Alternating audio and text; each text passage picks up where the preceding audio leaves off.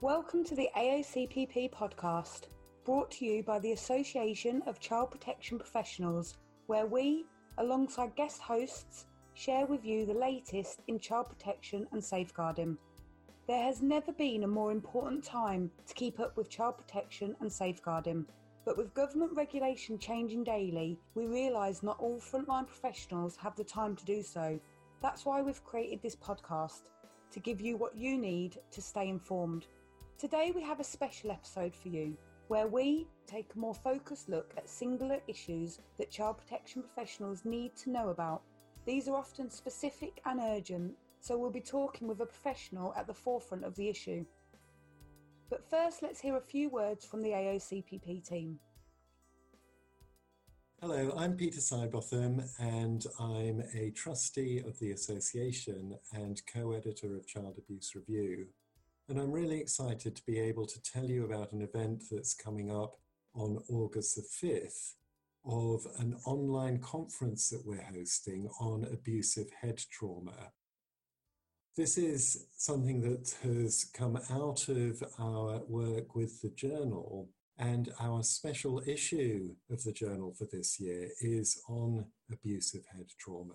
And we've had two guest editors, Vince Palusci from the States and Gabby Otterman from Sweden, have pulled together a really great special issue with papers looking at work on recognition, response, and prevention of abusive head trauma. When we saw the content of these papers, we thought it would be really great to pull this learning together in an online conference. It's free for members to join and £30 for non members. And places are filling up fast. So we hope that you will sign up for this and join us on the 5th of August for this really exciting conference. Thanks very much. Hi, I'm Tammy Banks, the Interim Consultant Director of the Association of Child Protection Professionals, and your host for today.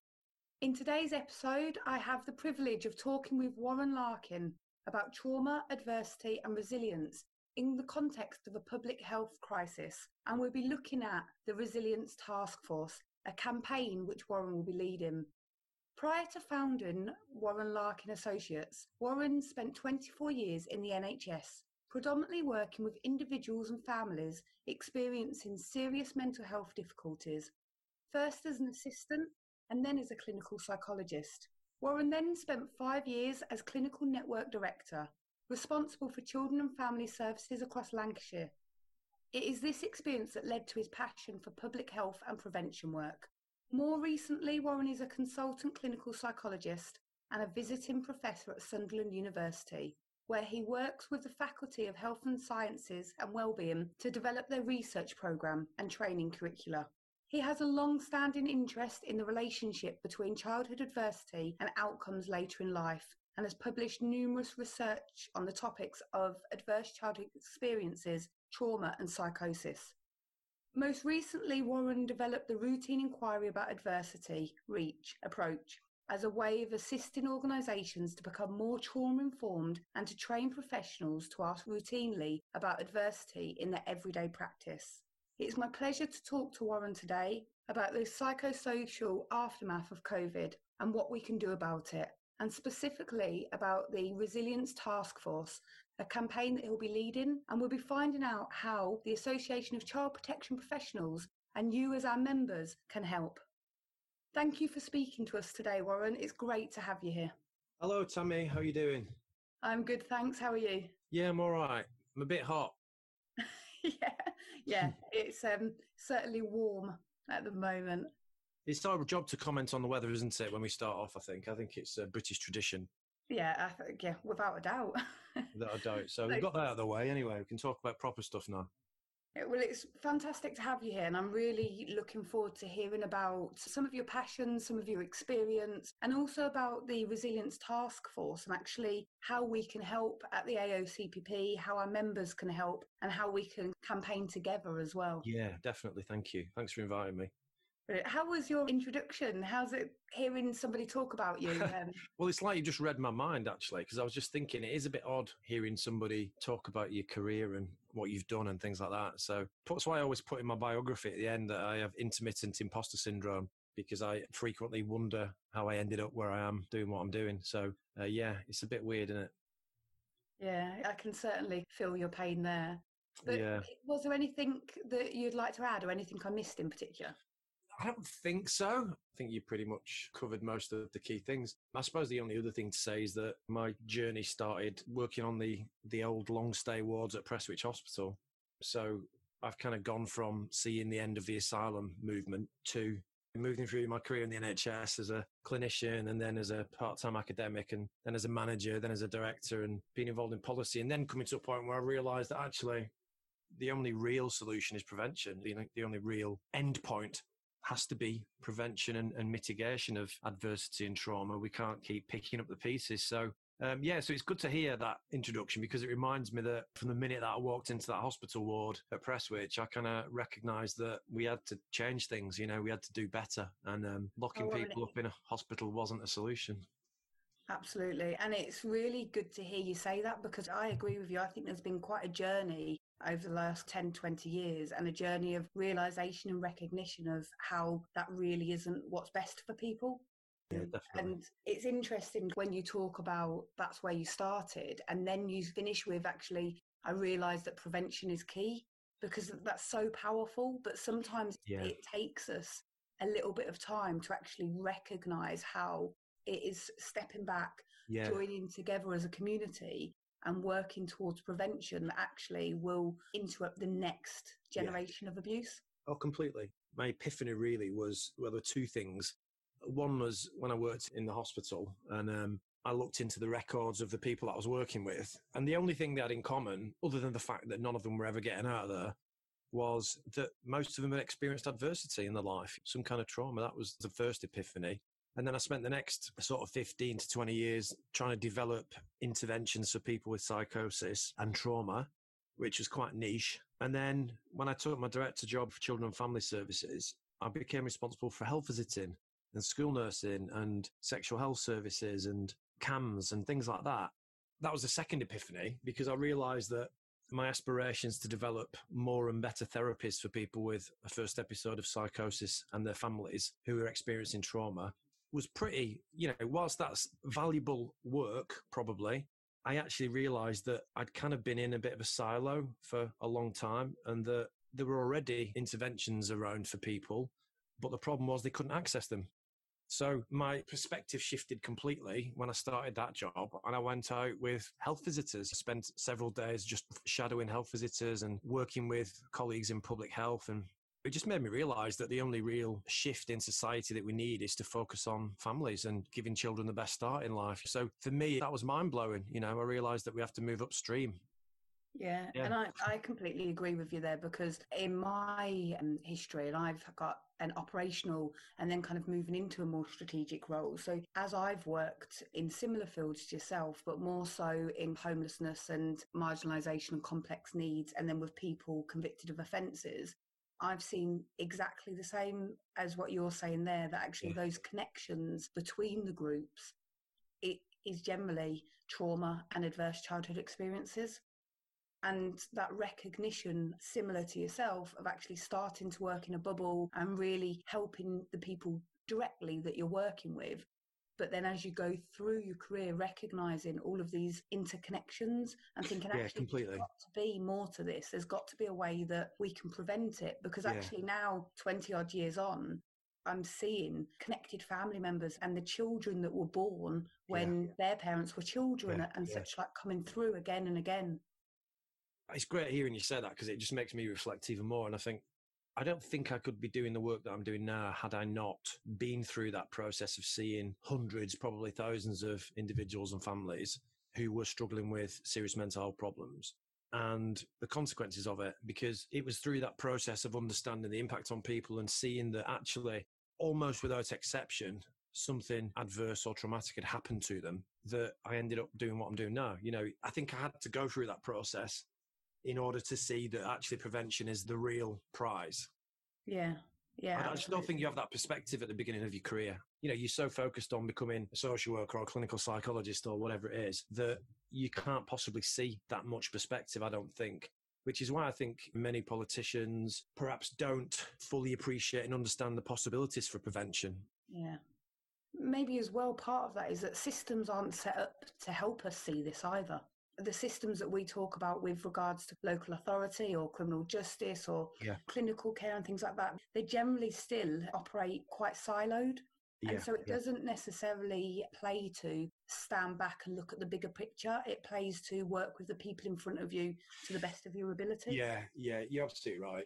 And I think it's both structural, isn't it, that we do operate in silos and also we have different ideologies, you know. So when I was working in the NHS, one of my constant sort of uh, frustrations was the way when I was trying to advocate on behalf of the CAMHS service and the hospital, the children's hospital, we were forever at odds with social care colleagues when we had young people in hospital beds that needed an appropriate placement. So we were forever hitting each other head on with this young person hasn't got a mental health problem. They've suffered trauma in their life and they're struggling to cope, and that's why they're behaving this way. They're vulnerable, but they're not mentally ill.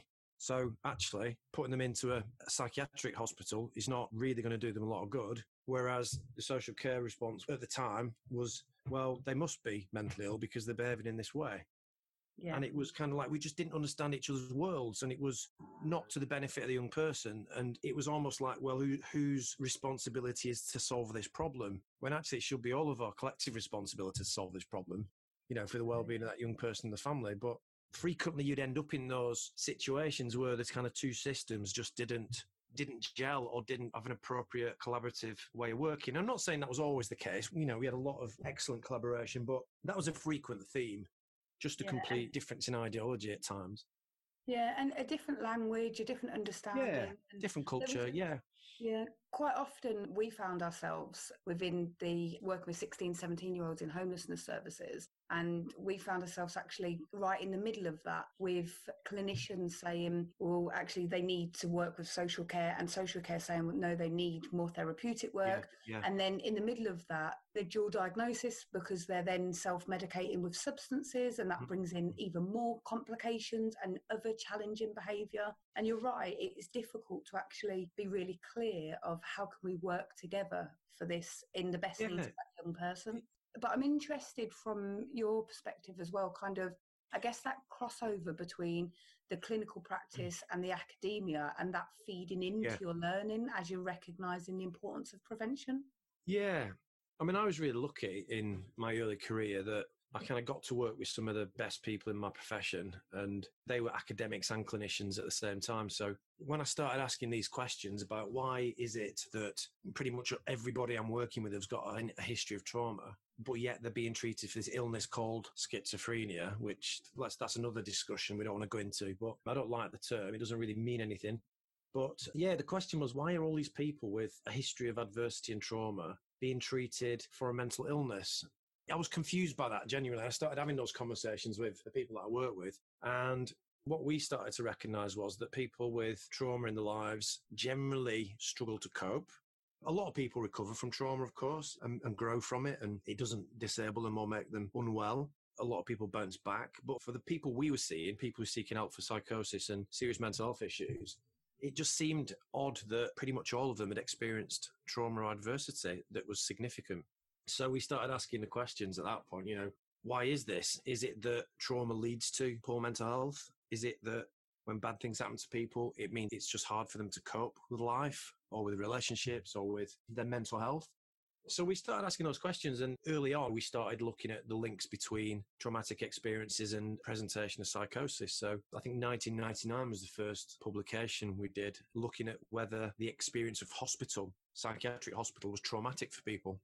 We surveyed a group of people who were admitted to a psychiatric ward in Manchester, and we found that I think it was 48% of people in that psychiatric ward met criteria for PTSD based on their experiences of becoming unwell and being in hospital. So I mean, that's an example of where trauma informed practice is really essential. That what we want to do is never go back there where the actual experience of becoming unwell and being hospitalized is actually traumatic. We're making a bad situation worse, essentially. So that was one of the starting points for me in terms of pursuing the academic understanding of what trauma contributes to serious mental health problems. Because at the time, the predominant belief was serious mental health issues like psychosis are caused by imbalances in your neurochemistry. They're caused by too much dopamine they're caused by, in part, genetic inheritance and things like that. So to actually start questioning whether trauma can actually lead to serious mental health issues was quite controversial at the time. And then in 2003, we published another paper which basically outlined a model for understanding how, when someone's been through trauma, that can lead to a person being diagnosed with this thing we call psychosis. So that's kind of how my interest in trauma and clinical practice sort of linked together because the paper in 2003 basically said this is how you can formulate trauma and adversity in the context of serious mental health issues and how it can lead to a treatment response. Which at the time there weren't any, you know, there were no manuals or treatment manuals or specific guidance on how to treat trauma within the context of psychosis. So that's kind of the start of it. But then when you recognize that it's not just about brain chemistry and genes that lead to psychosis, for example, you can then start to say, well, if we could prevent trauma and adversity happening in people's lives in the first place, you know, if we could make sure that people didn't experience sexual abuse or physical abuse or being exposed to domestic abuse, then maybe we'd see less of these severe reactions that people have. And that's kind of where I'm at today, really, recognizing that we can prevent a lot of mental health problems. You know, we can prevent a significant proportion of psychoses if we were able to reduce exposure to traumatizing experiences and childhood adversity and then provide early help and intervention for the people that unfortunately have been affected by it. I think that's a short version of how I've gone from the clinical realization to the academic study through to the focus on prevention more latterly. Yeah, absolutely. And it's really clear. And for me, I guess reaffirming hearing you talk about your recognition as you've gone through your career and then why you've connected those points together from a clinical practitioner perspective, but also from an academic perspective because I'm completely sold on what you say. I talk to this topic regularly, but I talk to it from the perspective of having and uh, experiencing adverse childhood experiences yeah, yeah. and then going through that process into my life and then working operationally and again going to university and getting the, the academic backup and understanding. But it's been a journey of true realization that actually, I say this regularly, to change people's lives, to interrupt that generational cycle of abuse, to give people different opportunities and circumstances. Actually, it isn't rocket science. We mm-hmm. look back at some of the academia, we look back at some of the studies that are talking to all of the different clinical ways of working with people. And absolutely, most of them have real value from a best practice perspective. Yeah but also it's about looking at that prevention from those really simple things that we can do as practitioners every day and I champion very much within our training organisation, Tay Training. We champion very much about actually that building of that emotional resilience, that coming from a trauma informed perspective and writing that into everything that you do. So, from all of the different services, from housing, from homelessness, from family support services, before you get to that clinical level, all of those other levels of support that come in usually come in at an earlier stage than the clinicians come in actually they should all be coming from that real trauma informed perspective and really help their staff to understand that if you have this wider perspective you can make change every day within the role yeah. that you're undertaking well, it, it's not all complicated psychology some of no. it is very ordinary normal actions Absolutely. But I think what I will say is, I know I said that I was perhaps in a very niche silo for a long time. That's true. But I also think that it was really important to challenge that received wisdom. The received wisdom being too much dopamine and faulty neurons and family history leads to psychosis. That's just one example of the, the biomedical perspective on emotional health. But it was really important that we challenged that idea. We published a book in 2006 called Trauma and Psychosis. And it was ultimately about saying, look, some of this is preventable because it's a consequence of life events. And therefore, if it's a consequence of life events, we need to do two things. One is ideally we need to prevent it from happening in the first place. That's the ultimate goal. And then the second thing is we need to develop treatments and interventions for people that have been affected by it. So rather than accepting that the treatment was drugs and hospital, or ECT, which is another whole other story, which should be suspended until we have adequate evidence for its uh, efficacy and safety. But anyway, it's another story. You've got to ask yourself, is treating the symptoms with medication and ECT in hospital an appropriate solution when you know that the origins of that pain and distress is in actual real life events? So our belief was we had to first acknowledge that this was biopsychosocial in nature and that it was originated in trauma. And actually, as a result of that, we need to recognize we can prevent it, number one. And number two, we can create interventions and treatments that are appropriately weighing and balancing and giving equal value to the biological, the social, and the psychological aspects of it, which then led to talking therapies for people with serious mental health issues and trauma, which was something that back then didn't happen very often, to be honest. There was very few approaches for people with serious mental health issues like psychosis and trauma. You know, that was just something that people kind of shied away from, really. And fundamentally, like you said, some of the things that we need to do are not rocket science for me, one of those important features of what we were doing was asking people what happened to them rather than someone comes to see you and they talk to you about their voices or their paranoia or whatever. Rather than focusing on that, you start by mm. saying, So, as part of our assessment, I'm going to ask you what happened in your life. That for me sounds completely obvious and ridiculous to say, that I'm still talking about it 20 odd years later. I'm still advocating for inquiry about adversity and trauma as part of a routine approach for people who are seeking help. But it's still not widespread. It's still not something that happens in most services. People might ask about domestic abuse or they might ask about drug and alcohol use or, or whatever. But it's very rare for services to ask routinely about, you know, the whole range of adversities that we know are very common in our society. And I think because of that, people don't get the right help they need or they get inappropriate treatment, or in fact, they just don't tell anybody, no one asks them, so they just continue being in distress or being harmed. So fundamentally, I think we have to start with the basics, which are ask people who are seeking help about their experiences of adversity and trauma, and then ask them, is it still affecting them? Is it still happening? And do they need some help with it? Yeah, and it sounds, when you put it like that, it sounds so simple, but it also gets very much entwined with life, doesn't it? And the services that are available, funding that's available, the direction that a service is going in. And we have to continually remind ourselves that when we're talking about this, we're talking about individual people and we're talking about yeah. their lives.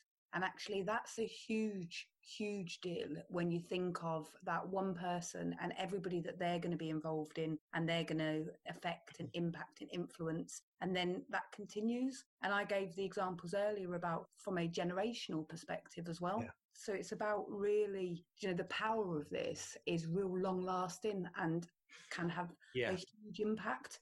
Yeah, I'm always impressed by the response of professionals and workers so I've been delivering an approach called REACH, Routine Inquiry about Adversity in Childhood, for probably about the last 10 years in various forms. But ultimately, it's a program of change for services and teams that helps them introduce routine or targeted inquiry about adversity as part of their assessment.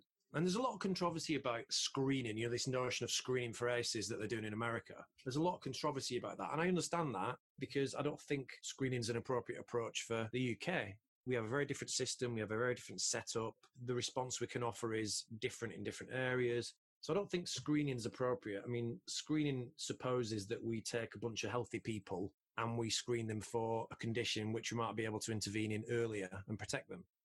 I'm not talking about that. I'm talking about people seek our help because they're having a problem. They come to us for help. We conduct an assessment. And as part of that assessment and our duty of care, we ask them what's happened in their lives because we know that the majority of people that are seeking help will have experienced adversity based on the data.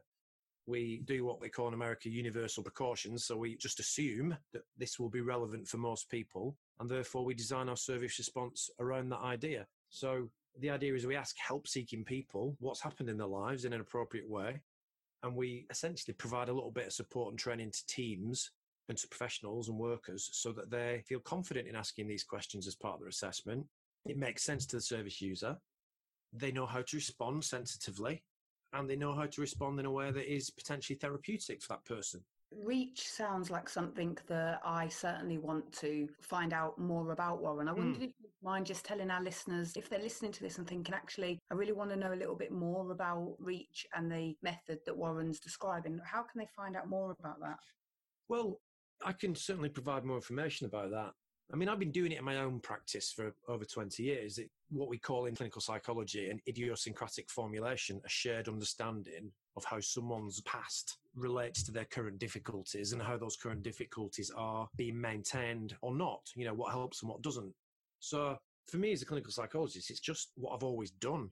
And because I knew that most people I worked with had experienced trauma, it just was a central part of my assessment so that's kind of always been what I've done. But the last the last few years, when I was working in first episode psychosis services, following a number of away days, that the people in our team said we could do with some training around this because trauma and disclosures of abuse and things like that come up very regularly because it seems like most of our clients have experienced these things, but we've not had any specific training about it. So I decided that I'd put together a brief training session and some guidance around how we could do this in the service.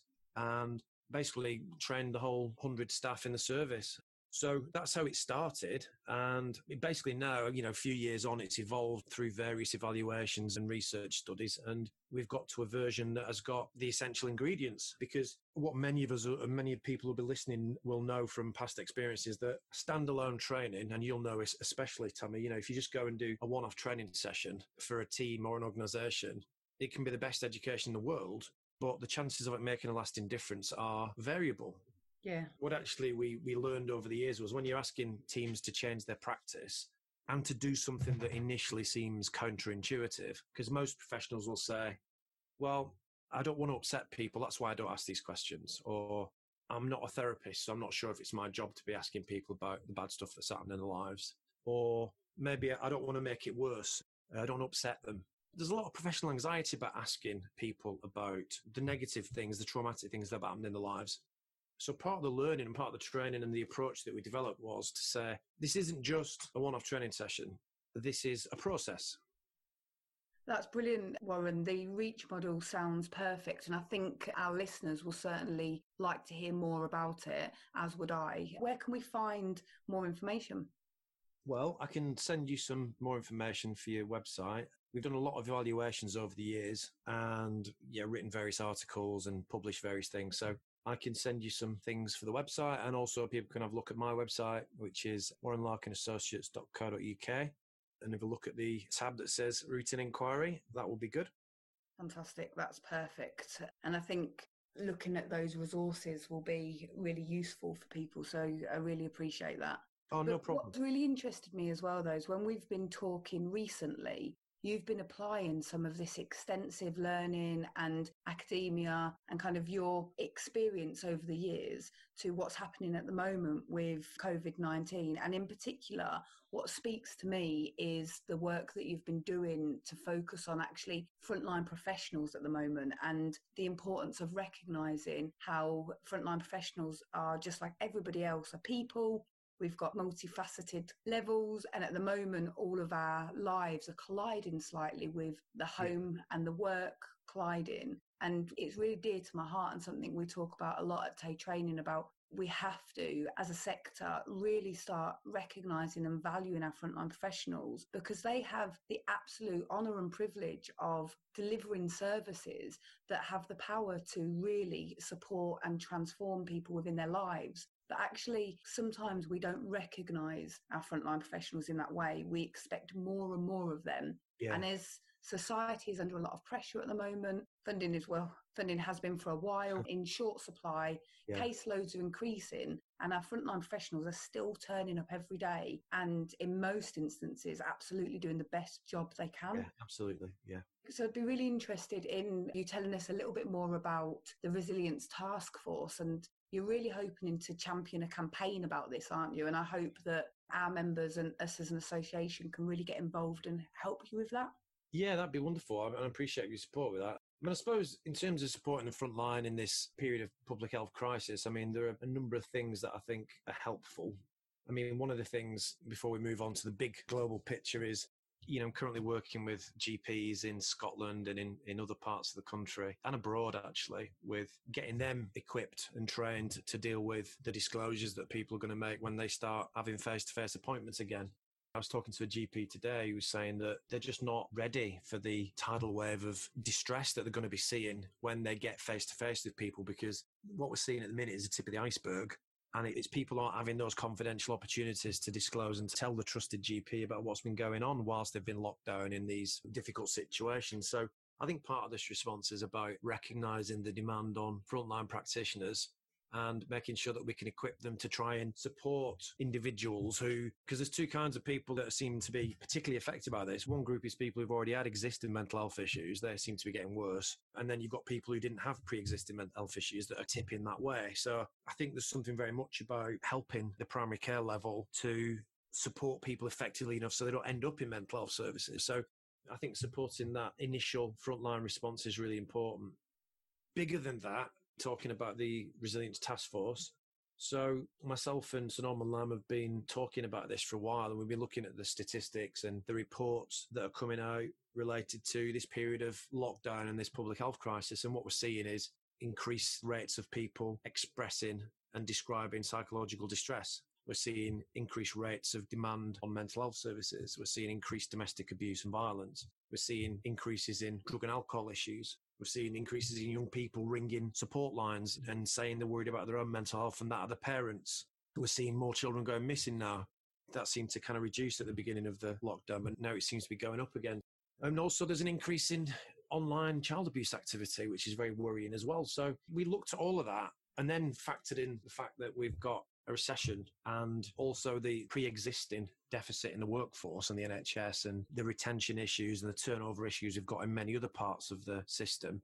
And we just figured, well, there doesn't seem to be a coherent whole of society national response plan for that. There doesn't seem to be any talk about it. There's obviously a huge response to the physical health threat, but there doesn't seem to be a plan or a coherent narrative around what we're going to do to tackle the psychological and social consequences of this period which essentially has just manifest and amplified many of the problems that were there already. But we know that those issues, those adversities and those traumas, those things that are happening to people now, especially given that they're cut off from the usual sources of support and resilience, they're going to have long lasting impacts. The human cost and the economic cost of this period in society is going to be, unless we intervene, unless we can do something to mitigate it, it's going to be massive. So that's kind of in a nutshell why we decided to write to Matt Hancock and ask him to set up a cross sector multi agency task force that would look at the short, medium, and long term and look at the lessons learned from this pandemic, look at the consequences across society, and put some plans in place, but also look at the future as well and see this as a, a moment in time where we can step back and say, you know what, we don't have an equal society and we certainly don't have an equal access to mental health, social care, and physical health care. There's an absolute industry around supporting people's physical health, which is great. You know, we all benefit from that.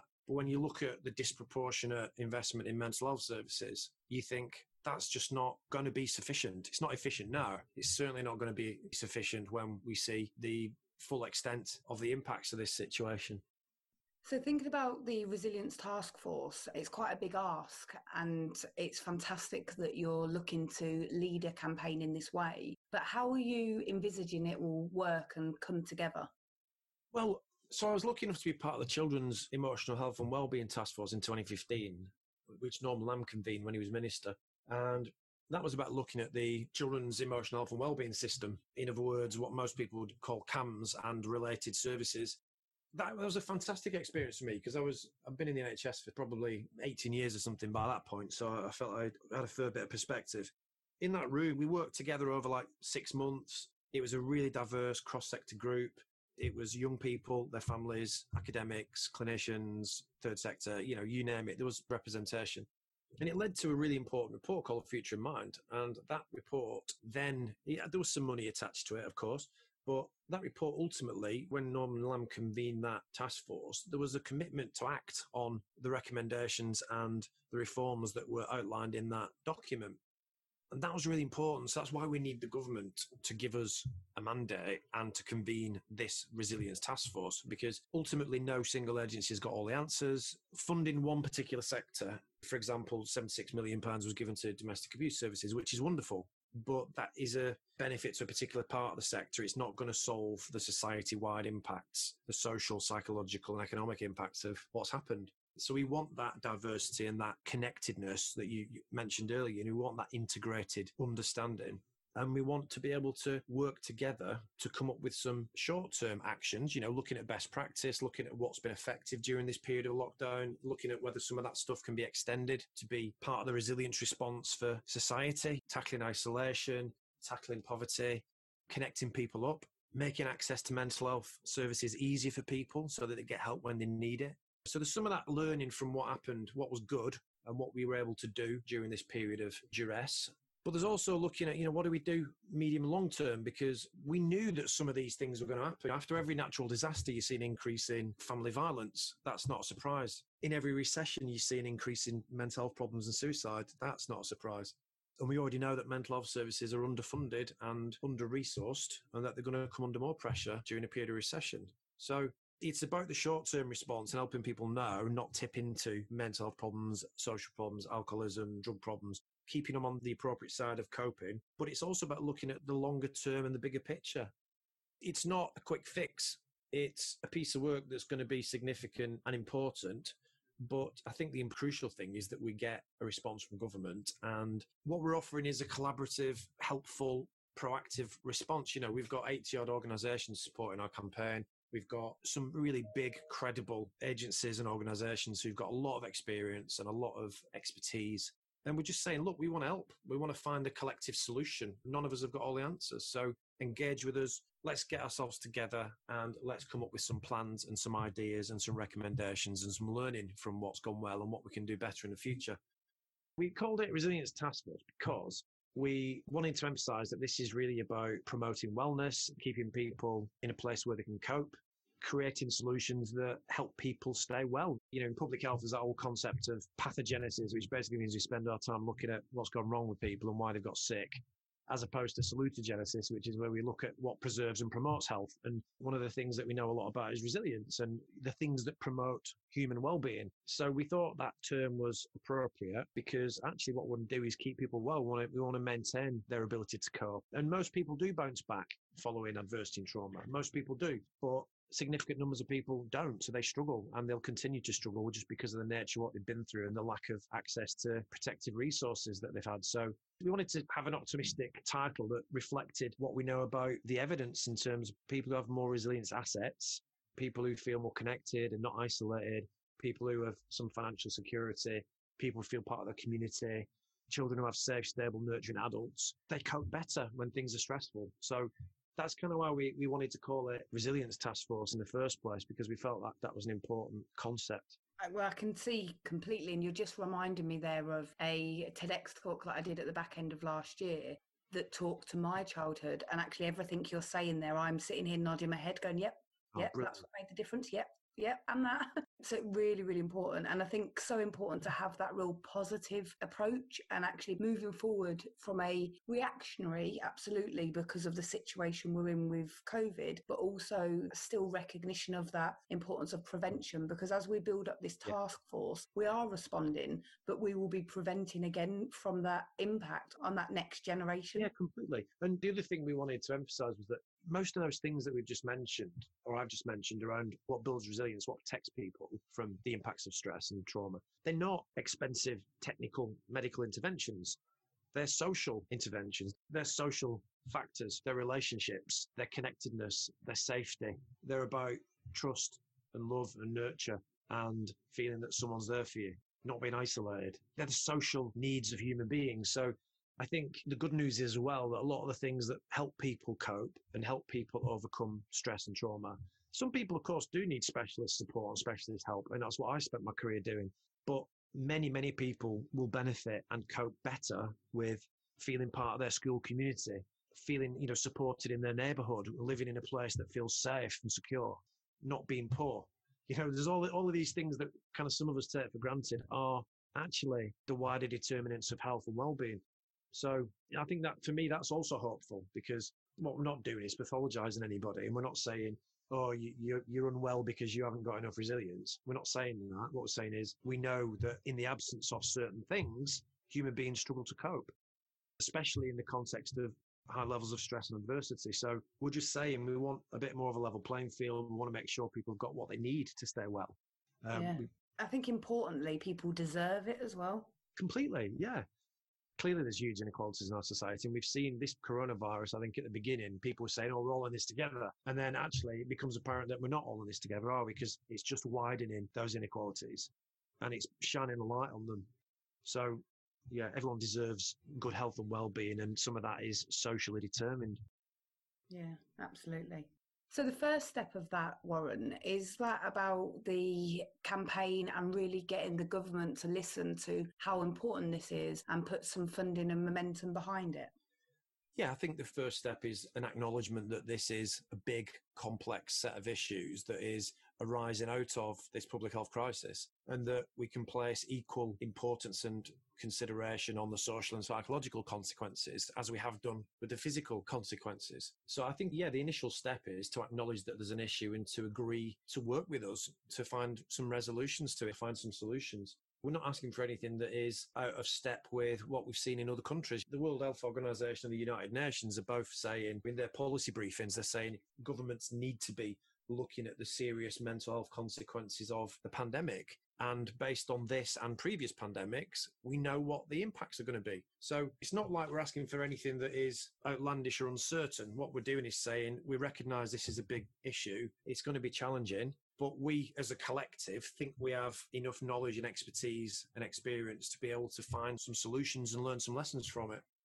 Fantastic. And how can we as an association and how can our members really get behind this campaign and help bring some strength to it? Because we have a real diverse group of members from frontline professionals, police officers, social workers, academics, nurses. We really do have kind of real selection. And we have students in there as well who really like to get behind some campaigns. And I just think that it would be useful for us to recognise actually what can we do that will make a difference and add some power and strength yeah. to this campaign from a whole host of people that work to ensure that child protection is happening and is happening yeah, at the yeah. high standard. Well, I think we all make a contribution. And, and I guess what I've learned during my career in the NHS and then after that more recently is that we all have an influence. You know, we all have a sphere of influence. We all have agency. We can all get people to care about the things that we care about. That's, I feel that's what I've probably spent my whole career doing is trying to get people to care about the things that I care about in terms of how we improve and reform the system a little bit. So I would say you can go to the website, resilience.taskforce.co.uk and you can read the open letter that we wrote to Matt Hancock. You can see some of the, there's a few documents on there that people have written that give examples of why this is important. There's some videos. We've got a place where people can pledge their support, and we've had over 100 individuals and organisations pledging their support in the last two weeks. We've got some really high profile people supporting us as well. So, um, yeah, we want as many people as possible to sign up at the website. We'll keep you up to date with emails and information. We're at some stage going to convene a virtual meeting of some kind to kind of look at the progress to date and think about next steps, really. The other thing we've got on the website is a template letter, some campaign assets that people can download and use in social media, and also writing to your MP. People forget that, certainly I forget that I've got power and a mandate to go to my MP and share my concerns, and that their duty is then to represent my concerns as far as possible in their parliamentary role. So I think the more people that write to their MP, that talk about it on social media, that talk to their friends about it, that spread the word, the better, really because what we know is that this problem is not going away. I think the worst thing that can happen is collectively as a society, we decide, well, now the R numbers dropped and we can all go about our business, that it's kind of business as usual. I think that's a real mistake. I think a lot of the harms that have happened are hidden on a day to day basis. And it's perhaps only the professionals on the sharp end of it that are seeing the damage that's being caused in society. So I think it will be a big mistake to think that this pandemic and the consequences of it are over. There'll be a lot of people living with the consequences of it for a long time. So I think the more awareness, the better. And the more people are talking about it, the more people are, discussing these issues, the better. So yeah, in short, go to the website, have a read, sign up, and we'll keep you informed, keep you on our mailing list, and um, try and get you involved. Brilliant. And you'll see along with our members that we've signed up to this. We think it's a really important campaign and we'd really love to be part of it. So we'll be sharing those social media templates and things like that. We'll be writing to our MPs and then following up with some of the information and news that you share with us. And we'd also love to send out via email to our membership your campaign information as Brilliant. well. So then everybody will see it from different directions. And we all know that actually it takes us a little bit of time to understand, process, and then decide what action we want to take yeah. within that. Absolutely. And, you know, we're looking for ideas as well at the end of the day. You know, we're not saying we've got all the ideas, we've got all the solutions, but we're ultimately looking for ways to influence and persuade the government to take this seriously and to connect with us and say, yeah, we want to work with you on this. We want to take this really seriously and take it as seriously as the physical health response has been. That's ultimately what we're asking for. I guess an open offer to all of our members if anybody does have any ideas, any thoughts, really want to get involved and support this campaign, Warren's details will be in the show notes, and you can come back to us as an association and share your ideas with us. And we really look forward to supporting Warren and everybody who's involved in this campaign into really putting forward what the arguments are for ensuring that actually we look out for people holistically yeah, and ultimately it's about improving the quality of our society. And you can't have a well functioning society without good emotional and social well being. And for me, it's like a social justice issue as well. You know, we can't sit back and think that the current status quo is acceptable because it isn't. And if we do something about it, it's the benefit of everybody. So if anybody's listening who's got access to one of the ministers or know somebody who knows somebody, let me know because often these things become successful via the most unexpected routes. So I think uh, the more conversations we have, and please feel free to contact me directly as well if you think you might have any ideas about how we can get a result. That's great. I really enjoyed talking to you today, Warren, and I really look forward to being part of this campaign and helping to champion change along with the association. Is there anything else that you would really like to tell our listeners whilst we're here, or anything else that you'd like to cover whilst you've got this opportunity? Um, well, I looked at your journal earlier and I thought it was fantastic. Uh, it is fantastic. Thank yeah, you. I'm a new member and I looked at the journal and, it, you know, straight away I saw several things that I thought, oh my God, this is amazing. We've got some like really serious academics and clinicians working in this field and they're writing in your journal, which is amazing. So I just wanted to give you kudos for that, really. I thought it was fantastic. Thank you. Yeah, we are very, very proud of Child Abuse Review, and we do have some amazing people writing for the journal and submitting articles. And one of the things that we're really proud about is being a membership that really does base our information on evidence based practice, and that's really important to us. Yeah, I thought it was really excellent. Uh, well, thank you very much for coming along and talking to me today, Warren. I think our listeners will have got a lot of value from hearing about your journey and actually your recognition and understanding of the importance of prevention within that as well. We're really looking forward to getting involved and helping to champion the Resilience Task Force, and our listeners will see this across our social media and we'll send emails out and things like that. So, thank you again for being our podcast guest today, and we're thrilled that you've joined the membership and look forward to seeing you in our members' meetings as well. Oh, thanks very much, Tammy. I've really enjoyed talking to you my brain power is probably 50% of what it would normally be because of the heat. And I am from the north of England, so I'm not used to it. Um, I only properly function in the rain and the wet weather. So, you know, thanks for putting up with me today. Brilliant. Well, have a nice rest of your day. Thanks, Tammy. Lovely to talk to you. Thank you for listening to the Association of Child Protection Professionals podcast today. If there are any specific topics you'd like discussed in future episodes, please email us at hello at aocpp.org.uk. And if you'd like more information about becoming a member, visit our website childprotectionprofessionals.org.uk. Thanks. Hello, I'm Tyra, the podcast producer for the AOCPP. After recording this episode with Warren, we got onto the subject of moments in his career that truly impacted him. And with Warren's permission, we realised that this is a story we had to share with you. So enjoy this bonus story from the behind the scenes of our interview. Thank you.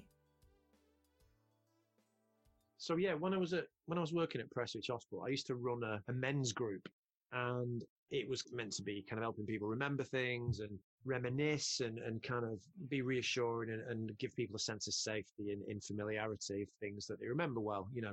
So I used to go in this room and this guy would be waiting for me. So a guy there, let's call him John. And he didn't speak.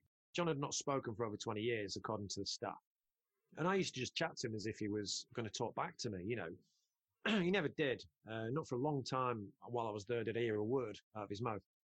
But he used to be waiting for me every every Wednesday afternoon when I was there to do the men's group.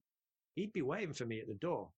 And they said, this is really unusual. He, he doesn't really engage in things normally.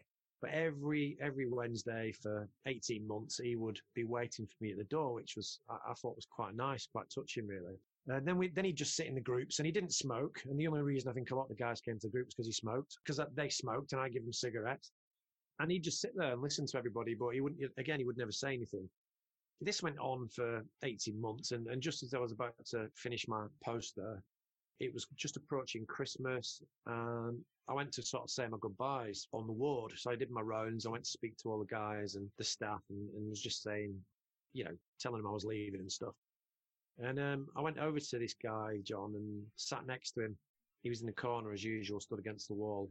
And uh, I just said, well, I'm not going to be here much longer. So if you want to talk to me, if there's anything you want to chat about, now's the time, you know. It's only been 18 months that I've known you, nearly two years. What, what is it about time we had a chat?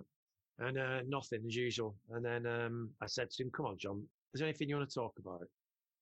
And he went, "No, not really." and I said, "Sorry, what, what, what was that?" And he went, "No, nothing I really want to talk about." And that was it. Never another word. The staff wouldn't believe me. They thought I was winding him up because I was leaving. But that guy, that's the thing, the connectedness, you know, the trust, making somebody feel safe, making somebody feel valued.